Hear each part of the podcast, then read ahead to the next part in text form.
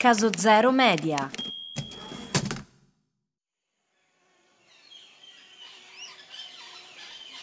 «20 febbraio 1968, Rishikesh. Siamo nell'India più profonda, selvaggia e lontana, lontana da tutto e da tutti, non è nota per niente, non ci sono passati grandi personaggi, non sono avvenuti alcuni eventi di rilevanza storica, dimenticata da Dio prima e dall'uomo poi, ma non dal Maharishi. A ben 200 km da Delhi, lo scalo più vicino, fatto prima in taxi, poi sulla jeep, a dorso d'asino e infine a piedi. 200 km attraversati con bagagli e borsette da John e Cinzia Lennon, George e Patty Harrison e la sorella Jenny. Paul, con la fidanzata Jane Asher e Ringo con Maureen, arriveranno di lì a pochi giorni. 200 km fatti pazientemente, meditando. Ora i cinque hanno davanti ai loro piedi un ponte traballante, sopra un fiume, un ponte di legno sospeso fra l'azzurro dell'acqua e il verde della natura, l'ultimo ostacolo che li separa dal premio, che li divide dal guru e dal suo paradiso in terra. Un ponte con davanti un cartello con scritto vietato ai cammelli e agli elefanti. Loro non sono né cammelli né elefanti e oscillando lo attraversano.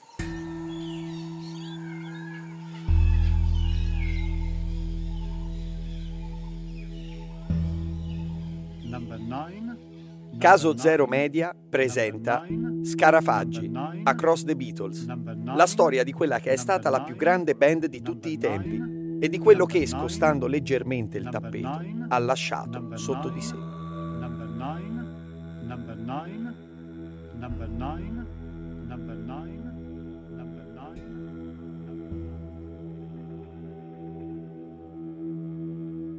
Il corso di meditazione a cui si aggiungono sta andando avanti da mesi, tanto che il guru si intrattiene anche a fine lezione con i due, che poi diverranno quattro, per dargli dei supplementi e recuperare il tempo perduto.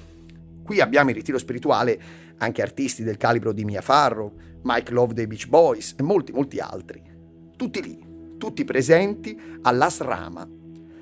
Asrama, ovvero luogo di meditazione e romitaggio dove i grandi saggi vivono in pace, in mezzo alla natura, magari con ponti di legno più o meno traballanti, eseguendo pratiche di meditazione e yoga. Eppure, questo asrama non è del tutto convenzionale e dopo una prima vista ci si accorge facilmente che ha poco o nulla a che vedere con un luogo ascetico. I bungalow non sono composti da paglie e legno, ma sono costruiti in pietra e arredati all'occidentale con tutti i comfort. L'India selvaggia che con un colpo di telecomando adesso pare Las Vegas. La zona è circondata da filo spinato e sorvegliato da guardie, ma Arish era addirittura vicina all'accordo col governo per costruire una pista di atterraggio privata per jet. La meditazione a portata di clic. Un viaggio vacanze stellato più che un luogo di riflessione, forse una stella in meno per il ponte, ma il punteggio resta alto. E questo, dopo tutto, è uno dei tanti aspetti che a molti fa storcere il naso sulla validità del metodo Maharishi lo accusano di semplificare eccessivamente le pratiche tradizionali, renderle turistiche e di conseguenza poco credibili, la rigenerazione acquistabile con dei piccoli souvenir all'ingresso. E poi il voler arrivare alla pace senza penitenza e ascetismo era contrario ai principi base dell'induismo. Il raggiungimento del perdono attraverso un biglietto di una sua conferenza, facile, semplice e veloce. Altre critiche riguardano il fatto si facesse pagare, e non poco tanto, tanto pure per i Beatles, rendendo così una religione antica e sacra un mantra commerciale e a portata di IBAN. I guru, dopo tutto, non vendono la loro conoscenza, la condividono, così scrivono i suoi haters, la condividono. Ma ormai oggi è diventato una star mondiale, nemmeno li sente questi, gira tutte le più importanti città, altro che la povera India da dove proviene e che Dio aveva dimenticato. Ora lui gira nei palazzetti e fa sold out di biglietti e gadget col suo nome. Tutti rimangono affascinati dal suo carisma, eppure i ragazzi di Liverpool, che da sempre avevano cercato di ampliare le loro menti, indagare la coscienza, andare oltre al noto e che ora conoscono un modo affascinante per raggiungerlo senza dover cadere nella trappola della droga, dalla quale promettono al loro faro di volersene assolutamente distaccare per dedicarsi appunto a pratiche più sane e naturali. Il loro rapporto col Marishi è ottimo, è estremamente proficuo e viceversa. In particolar modo con Paul e George si intratterrà parecchio a discorrere anche su argomenti come la rigenerazione spirituale. Il primo a abbandonare è Ringo, con la moglie, perché insofferente a quei pasti solo e soltanto vegetariani. Paul aveva promesso di restare un mese e così fa, fino al 26 marzo, quando riparte con Jane per impegni a Londra. John e George rimangono invece ancora un po'. Soprattutto Lennon vuole riflettere su se stesso e capire una volta per tutte il destino del suo matrimonio disastrato e traballante, destino che per la verità pareva abbastanza segnato di nuvole su quei cieli ne passavano tante. Ma per Lennon il Maharishi, se vuole, può compiere anche miracoli, anzi, il miracolo, uno solo gli sarebbe bastato. La situazione idilliaca cambia quando iniziano a girare strane voci sul conto del filosofo dalla barba lunga, che sì predica la pace, ma sotto sotto si inizia a vociferare fra i villeggianti molesti o addirittura intrattenga oscuri rapporti con alcune ragazze ospite del resort, in cambio di soldi. La stessa Mia Farrow scappa parlando di molestie sessuali subite. Indignati i due Beatles, una mattina fanno le valigie e senza preavviso se ne vanno, tolgono il disturbo. Addio, arrivederci. Il guru li vede, li ferma e chiede perché questa improvvisa fuga. Lennon, che facilmente si entusiasmava alle persone così come altrettanto facilmente se ne distaccava, risponde seccato: Se sei davvero così cosmicamente informato, dovresti saperlo il perché.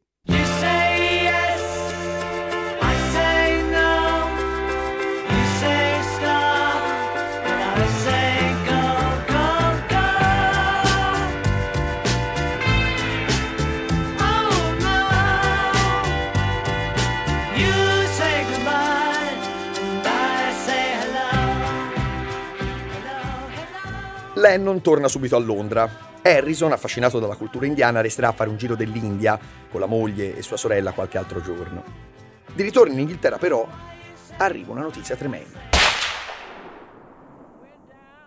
È il 4 aprile 1968 quando Martin Luther King alle 18.01 viene ucciso a Memphis, mentre era fuori dalla sua camera 306, da solo, affacciato sul balcone del Lorraine Motel in cui pernottava, uno dei pochi alberghi in città da ammettere afroamericani e stava lì dopo un'ennesima marcia di pace fatta e un'altra che avrebbe organizzato la sera stessa. Vorrebbe rientrare a prendere un cappotto, come consigliato, perché fa veramente freddo, ma non fa in tempo. Un colpo secco in testa, sparato da un fucile di precisione Remington 760. Un proiettile calibro 3006 Springfield, impugnato da James Earl Ray, criminale comune di 40 anni, esperto di furti e rapine, oltre che razzista e sostenitore convinto del segregazionismo. A ciò si aggiunga che questo tipo era latitante da più di un anno, scappato dal carcere del Missouri. Luther King da anni riceveva minacce di morte. Dopo l'omicidio del presidente Kennedy, più volte la moglie Coretta diceva lo stesso accadrà a me, questa è una società malata. Aveva da poco parlato con il musicista Ben Branch per un evento della serata alla chiesa locale e aveva chiesto di intonare Il Signore sia lodato e di cantarlo bene. Le sue ultime parole, cantalo bene ti prego. Poi un colpo, dalla finestra di fronte, da una casa lì davanti, da una stanza affittata da Ray il giorno stesso e che dove poi verrà trovato il fucile e un binocolo con le sue impronte. Un colpo talmente forte da strappargli la cravatta, oltre che dentro di lui mascella, giugulare e arterio. Moriva l'uomo dell'I Have a Dream, l'uomo schierato con Kennedy, l'uomo che lottava per i diritti dei neri, dal voto al lavoro alla dignità di esistere. L'uomo che aveva difeso e poi imitato Rosa Parks, la donna di colore che si rifiutò di cedere il proprio posto a un bianco in autobus e per questo imprigionata. La notizia fa il giro del mondo. Tutti scendono in strada, manifestano, studenti come nei turbini. Ci sono anche repressioni violente, moriranno pure 35 persone in decine di città degli Stati Uniti. Lyndon Johnson annuncia un giorno di lutto nazionale, il 7 aprile, mentre James Earl Ray, sì, quello che lo aveva ucciso, al processo si dichiara innocente. Innocente nonostante le impronte lo inchiodino innocente, nonostante sia stato preso a Londra, all'aeroporto di Heathrow, mentre fuggiva laggiù sotto falso nome e passaporto. Racconta che giorni prima dell'omicidio un uomo, di nome Raul, lo aveva convinto a comprarsi il fucile e a affittare la stanza a Memphis. Lo avrebbe pagato bene. Poco prima dell'omicidio, però, Ray non se l'è sentita, se l'è fatta sotto e gli ha riconsegnato l'arma. Dovete credermi, sono una vittima e lo giura e lo giurerà fino alla sua morte, avvenuta in carcere nel 1998 per epatite. Thank you very much. Thank you very much. 6 giugno 1968, sono passati appena due mesi dalla morte di Luther King. Nella sala da ballo dell'Ambassador Hotel di Los Angeles, Bob Kennedy sta finendo il discorso di saluto ai suoi elettori per festeggiare la schiacciante vittoria elettorale nelle primarie della California. La sua elezione come presidente, a scapito di Humphrey, Johnson vigliaccamente non si era ricandidato e aveva fatto un passo indietro, pare probabile, addirittura certa. Un Kennedy tornerà alla Casa Bianca dalla sua parte c'erano tutti, gli intellettuali del mondo, i cantanti, i poeti, i gay, i metalmeccanici, i vecchi, i bambini, tutti. Fra boati generali e grida di vittoria, Bob viene fatto uscire dalle cucine. Esce da lì per sicurezza e velocizzare il rientro. Bob a 40 anni era diventato l'incarnazione della speranza delle sinistre di tutto il mondo. Bob adesso non è più il fratello di John, quell'assassinato. Adesso è solo e solamente Bob e forse, fra pochi mesi, il nuovo presidente degli Stati Uniti d'America. Sono passati 15 minuti da mezzanotte dal suo discorso trionfale, quando un palestinese di nazionalità giordana di 23 anni, Shiran Shiran, decide di uccidere quella speranza, che per lui poi speranza non è affatto, sparando vari colpi di pistola a bruciapelo, 8 per la precisione, da una calibro 22, sotto gli occhi dei reporter increduli che lo vedono uscire dal retro crollando a terra, proprio lì, colpito appena fuori dalla cucina, nel locale dispense, e documentato in diretta mondiale. L'anno prima, il crudele conquistatore, altro che democratico, era stato in Israele per festeggiare con il generale Mosè Dayan, dalla benda sull'occhio e nel nome una promessa di terra, la guerra dei sei giorni, dal 5 al 10 giugno, sei giorni appunto, una guerra di confini, di territori, di ampliamento, gli arabi erano superiori numericamente, ma grazie all'effetto sorpresa, con l'attacco mattutino all'aviazione egiziana prima e siriana poi, operazione Focus ribattezzata dal generale, Israele aveva vinto. Bob allora era andato a Gerusalemme, da tiranno, non da liberatore, per dire agli israeliani che loro avevano sbaragliato tutti gli eserciti arabi e inseguito gli egiziani fino a casa loro, per dire di essere orgogliosi, per dire che si erano presi tutto, la penisola del Sinai, la striscia di Gaza, le alture del Golan siriano, tutto, anche la dignità degli altri popoli sconfitti e mutilati. Ma non la dignità di Shiran, che va in America, come può arriva a Los Angeles, e senza pensarci uccide l'assassino, altro che presidente buono. E dopo John, il fratello morto in otto secondi, anche Bob Kennedy muore, colpevole di voler tornare a fare politica, e Kennedy no, non era concesso. Lui però non ci metterà così poco tempo a morire purtroppo. Morirà di agonia due giorni dopo. Proteste, disordini, manifestazioni. L'America è sotto attacco e lo diranno i giornali, lo diranno le tv, lo diranno i politici nei vari discorsi rivolti alla nazione.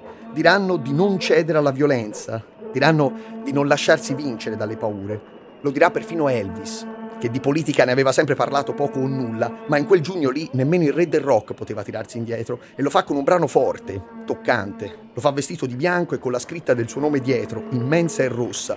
Lo fa citando Martin Luther King stesso, lui che era bianco ma era cresciuto coi neri a Memphis, dove il leader era morto, e come loro cantava e si muoveva. Lo fa cantando. Senza una canzone il mondo finirebbe, senza una canzone non avremmo mai un amico accanto, senza una canzone la strada non curverebbe, senza una canzone. Perciò io continuo a cantare. Eh già, perché se non sai cosa dire, basta chiudere gli occhi e cantare.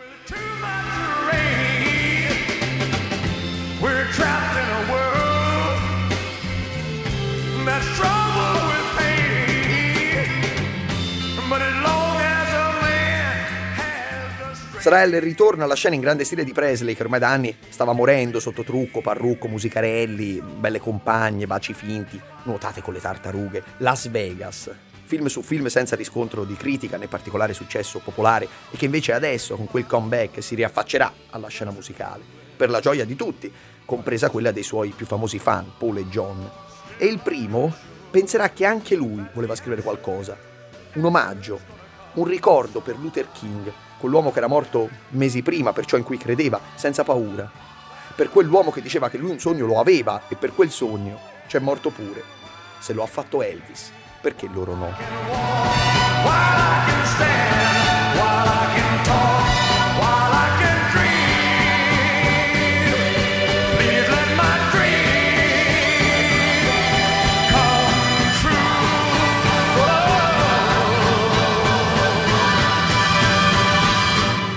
Parlerà così di un merlo, un uccello non a caso nero, nerissimo, che prova comunque a volare, nonostante le sue ali siano spezzate, o magari la gola rotta. Un merlo che aspettava solo questo momento, da tutta una vita, per spiccare finalmente il volo. In quel periodo, intanto, i Beatles erano tornati in Inghilterra dall'India, da quell'esperienza difficile da catalogare. Qualcuno la cancellerà per sempre, qualcun altro anni dopo cercherà di rivalutarla, ma che qualcosa in loro comunque nel breve ha lasciato. E quel qualcosa si chiama ispirazione. L'ispirazione per fare un nuovo album, un album con tante tracce, talmente tante tracce da essere doppio e da poter diventare, secondo McCartney, il loro vero capolavoro, The Beatles, meglio conosciuto per la sua copertina completamente bianca, come il White Album. Qualcosa però va storto. Blackbird singing in the dead of night. Take these broken wings and learn to fly all your life. You were only waiting for this moment to arrive. Il White Album ottiene un grande successo, ma da un punto di vista qualitativo si avverte una notevole flessione, un album ricco di alti e bassi, ognuno fa la sua strada, qualcosa, nei quattro ragazzi di Liverpool, sembra essersi rotto, definitivamente. Certo, l'ingresso di Yoko non ha aiutato, è un fatto. Paul soprattutto critica aspramente John per il fresco divorzio con Cinzia, che andrà a trovare pochi giorni dopo per abbracciarla, un'ultima volta. Troppo di fretta, troppo facile senza nemmeno pensare al figlio che avevano insieme. Infatti, quasi come sfogo, uscito di casa dalla ex di Lennon, prende carta e penna e sul cruscotto all'istante scrive Hey Jude e la dedica al piccolo Julian, che aveva tenuto prima in braccio, in silenzio, guardandolo negli occhi. E ogni volta che provi dolore, Hey Jude, fai con calma, non portare il mondo sulle tue spalle. E già un bambino di sei anni non può portare certi dolori sulle sue spalle perché le spalle sono piccole ma anche Paul, sebbene di costituzione più robusta e con spalle più larghe da adulto, non riesce a portare il suo dolore. Un dolore recente scoppiato per il tradimento della sua ragazza Jane e la successiva rottura. E così il mondo, anche a lui come a Julian, è come se sembra più freddo. Eppure in realtà un anno prima, anche se non lo sapeva, aveva già incontrato il vero amore della sua vita, altro che Jane, in una festa in un club di Londra. Hey Jude. Don't make it bad. Take a sad song and make it better. Remember to let her into your heart. Linda Louise Eastman. Veniva da un matrimonio fallito, ma che almeno una vittoria aveva avuto ed era la piccola Eder, sua figlia. Matrimonio fatto un po' di corsa, rabberciato, poco pensato, poco sentito con un compagno di studi sposato più per provare a superare il lutto per l'improvvisa morte della madre, deceduta in un incidente aereo che per vero amore. Linda è una fotografa, o almeno quello vuole e sa fare, e dopo il divorzio la sua carriera in realtà fa un balzo laggiù, a New York, in America, dove poi era anche nata. Inizia a fotografare i migliori, Arita Franklin, Frank Zappa, Jim Morrison, Simon e Garfunkel, Janis Joplin. Viene invitata per un servizio fotografico sullo yacht dei Rolling Stones di fatto, mancavano solo loro, mancavano i Beatles.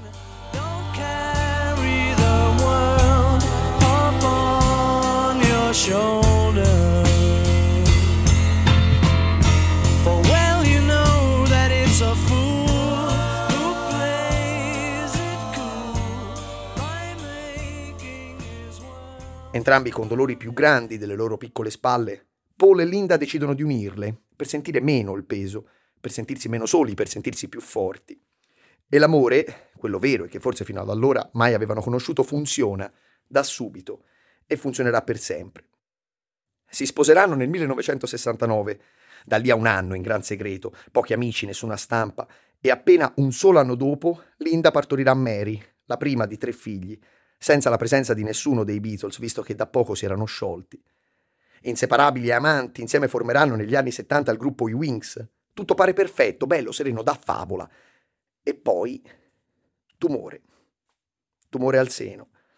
Un tumore a rompere quell'idillio che sembrava impossibile da rompere. Seguono tre anni di chemioterapie, di cure, di sofferenze, ma certe volte il male è più forte del bene e l'amore di Paul, sempre a lei vicino, non basterà. Muore il 17 aprile 1998. Al funerale Paul, forse inconsapevolmente, per salutarla un'ultima volta in chiesa davanti al feretro, citerà il titolo della sua prima canzone, quella che aveva scritto a soli 13 anni. Era la mia ragazza. Ho perso la mia ragazza. To lead a better life, I need my love to